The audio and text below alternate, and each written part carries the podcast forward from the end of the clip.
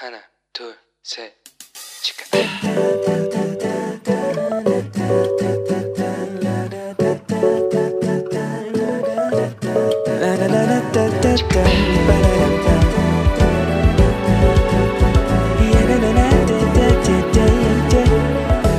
Here we go.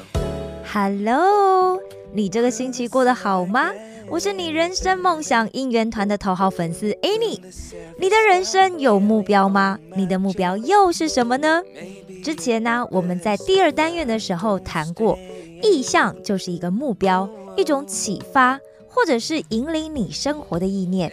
约翰麦斯威尔博士曾经说过，百分之九十五的人从来没有把自己的人生用文字记录下来。而那些会用文字记录自己目标的那五个 percent 的人呢，有百分之九十五都达成了自己的目标。诶，这可不是一句空话哦，因为在一九五三年，美国最顶尖的名校耶鲁大学曾经做过一个研究，在当时的毕业生里面呢，有三个 percent 的人具体的写下了他们自己的人生目标，并且呢，交回给了耶鲁大学。而在一九七五年的时候，耶鲁大学就针对这一九五三年毕业的这三个 percent 的毕业生呢，又再做了一次调查。他们发现，曾经写下自己人生目标的这三个 percent 的人的这些学生里面呢，达到目标的总人数，比剩下百分之九十七没有写下人生目标的人呢，还要多出许多哦。所以，我想大家应该都听过一句话：大部分的人呢，不知道自己真正想要的是什么，但是却很清楚自己并没有得到。其实这句话是二十世纪美国电影音乐最重要的一个作曲家艾弗瑞纽曼曾经说过的。大多数的人呢，没有用文字写下目标的原因，是因为没有意识到写下目标这一件事对自己的人生的重要性。如果你现在刚好就听到这一段话的话，我鼓励你现在就拿起手边的笔，写下你的人生目标吧。今天呢，我们一样是今日领袖的单元，所以我一样要先为大家介绍一下这个单元呢，是由希望之书以及美国领导学界、管理界的传奇大师约翰麦斯威尔博士所率领的 a quit 装备施工、戏剧圣经，还有我们 Wow CCN 中文台。共同制作播出。不论你是什么年纪，或者是你身处在世界的哪一个地方，我们都欢迎你的加入。如果有需要学生手册的朋友，也可以在我们的节目底下私密留言。在韩国的朋友，你可以写下你的姓名、联络电话以及地址；或者你是住在其他国家的话，你可以留下 email 给我们，我们也可以传送给你，好吗？那今日领袖课程呢，有四个非常重要的目标。第一是帮助大家可以去辨识好领袖的特质；第二，去认识耶稣是如何实行仆人领导的；第三，评估自己以及提升自己领袖力的成长；第四，去练习成为一名领袖，并且增加自己领导他人的技巧。所以，也就是说，透过今日领袖的课程，最重要的就是帮助我们去了解。什么是一位领袖应该具备的特质？同时，我们也可以逐渐去开发自己的特质。最重要的是，在节目里面，我们可以一起来讨论如何把这样的领袖力实践在我们的生活里，并且掌握当一位好领袖的技巧。这个课程适合每一位基督徒，或者虽然你还不是基督徒，但是你很愿意打开心来认识上帝的朋友。因为这样的人都是被上帝呼召要成为领袖的哦。前几次我们已经谈到了六个领袖的特质，也就是影响力、意向、正直、成长、主动，还有自律。影响力就是一种能驱使人们一起合作、完成更大目标的能力，而正直就是真实活出言行一致的生活。成长是一个让你渐渐变成你塑造样子的稳定过程。成长需要的就是专注、主动和明确的目标。那主动是看见需要，并且有勇气去付出行动。即使在过程当中会犯错或者是失败。自律则是控制自身的情绪和行为的能力。约翰麦斯威尔博士曾经说过：“掌握对的时机领导与对的行动、对的方向一样重要。”所以，今天我们要进入领袖力的第七个特质，也就是时机。时机是什么呢？对你来说，好的时机是什么呢？你有没有错失过好时机呢？比方说，像我以前在做市场行销、做企划的时候，最重要的呢，就是这个宣传的时间点。广告太早出去，客户很容易就失去印象；但如果太晚出去，有可能会达不到广宣传的这个效果。甚至啊，还有媒体界的黄金四小时，这指的呢，就是新闻发布的一种及时性。因为信息发布的及时与否，其实就决定了这个事件未来的走向。所以，当一个事件发生的时候呢，必须要先去厘清事实真相啦。另外，你还要去了解相关部门协调工作之后将如何进行，还有完成信息所要发布的资料，这些所要花费的时间。所以，就有了这个黄金四小时。所以，时间真的是很重要。在过去几个单元，我们着重在如何成为更好的领袖，而这一个单元呢？则是关于知道你什么时候需要来挺身做领导。当对的领袖加上对的时机，就会有超乎想象的事情发生。身为一个领袖，不单是只有做对的决定，更要知道如何在对的时机做对的决定。掌握时机来行动，跟做对的决定其实是一样重要的。所以，为了帮助大家知道如何在对的时机抓住机会。有两个很重要的关键问题，是在课程结束的时候，希望大家可以学起来，要背起来的。第一个就是知道什么是时机，或者说知道什么时候是对的时机。请大家翻到学生手册的第二十五页，看到主题时机下面有一个句子，请大家写下来好吗？时机是知道什么时候采取行动，或挺身领导，让我再重复一次：时机是知道什么时候该采取行动或挺身领导。像很多动物啊，都会发出叫声，对不对？但是呢，只有公鸡叫总是会被形容是好的。为什么呢？因为公鸡总是在人应该起床的时间叫，它在正确的时间，在别人的需要上面做了一件正确的事。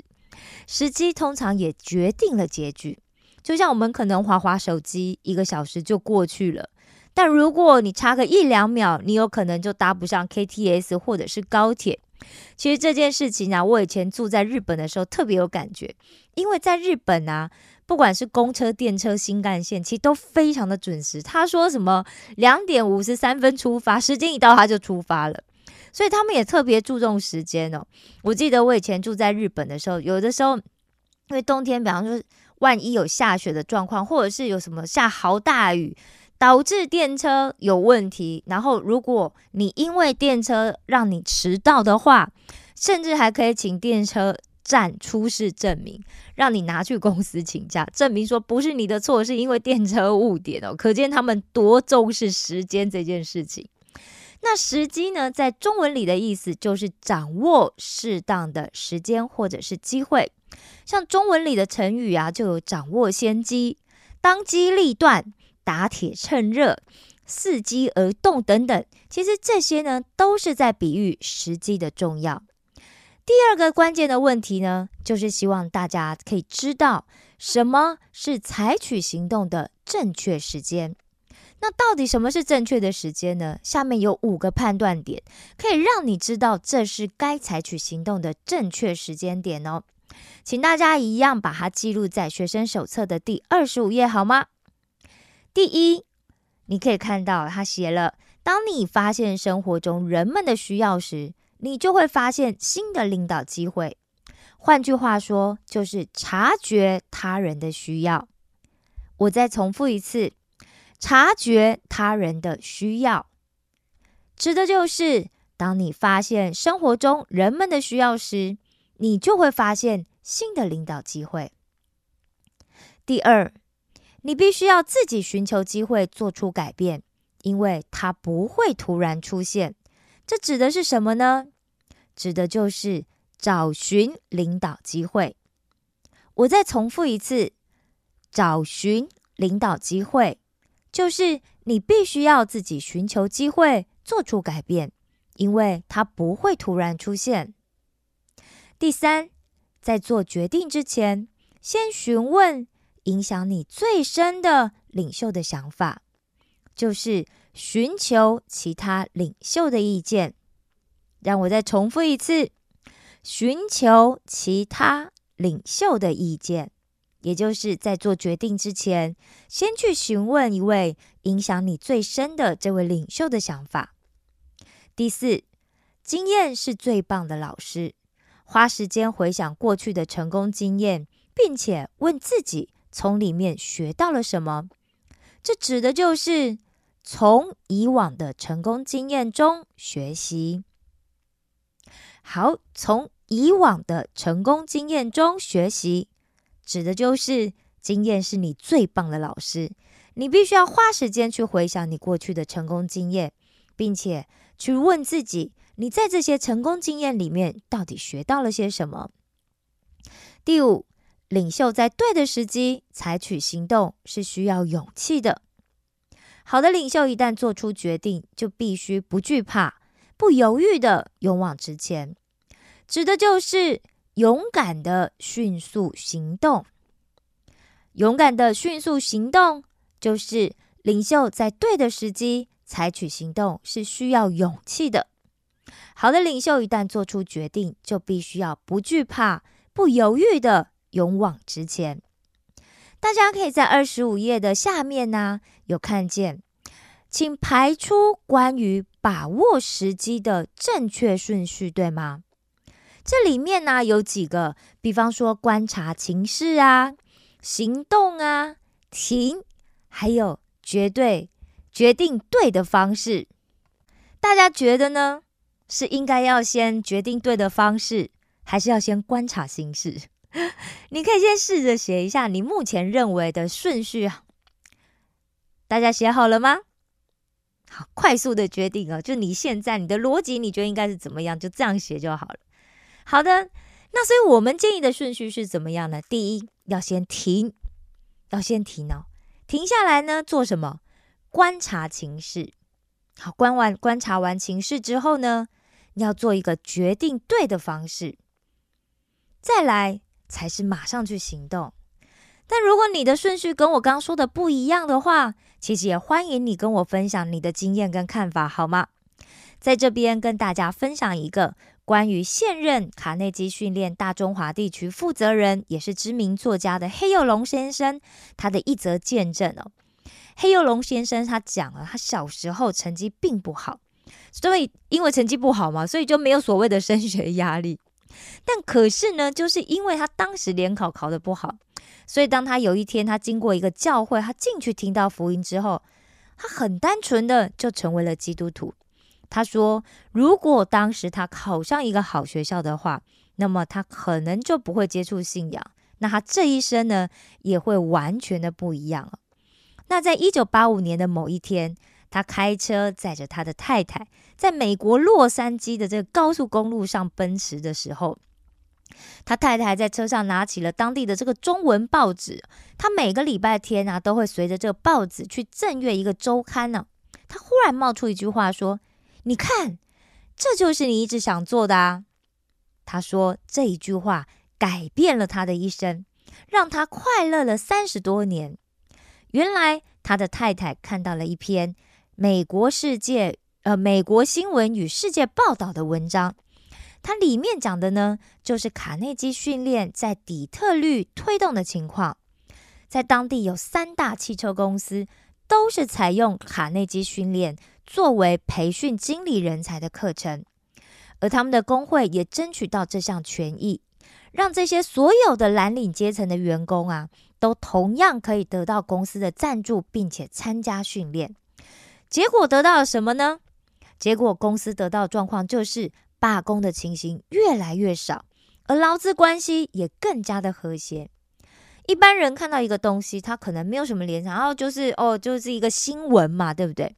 或者你就算想到了什么相关的可能，但是你可能也没有足够的热忱说出来，去真心的分享，或者有可能根本就是悲观的觉得，哎呀，那都是别人在做的事啦，那不过就是一场白日梦。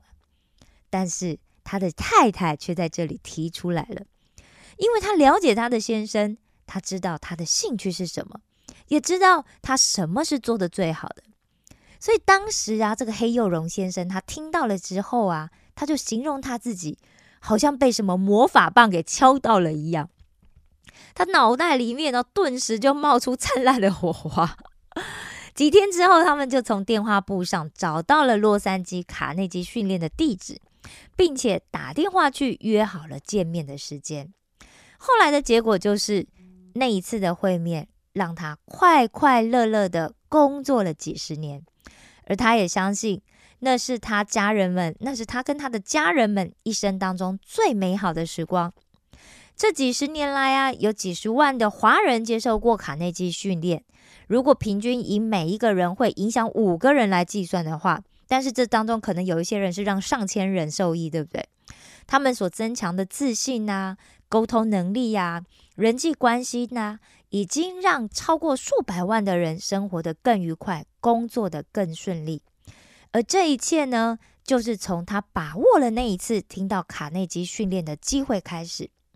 他说，他觉得就像所有的机会一样，当卡内基训练来临的时候，他观察到、留意到了，并且也马上行动，否则这个机会可能就瞬间即逝。而这个机会也让他可以更有效的去发挥影响力，帮助到更多的人。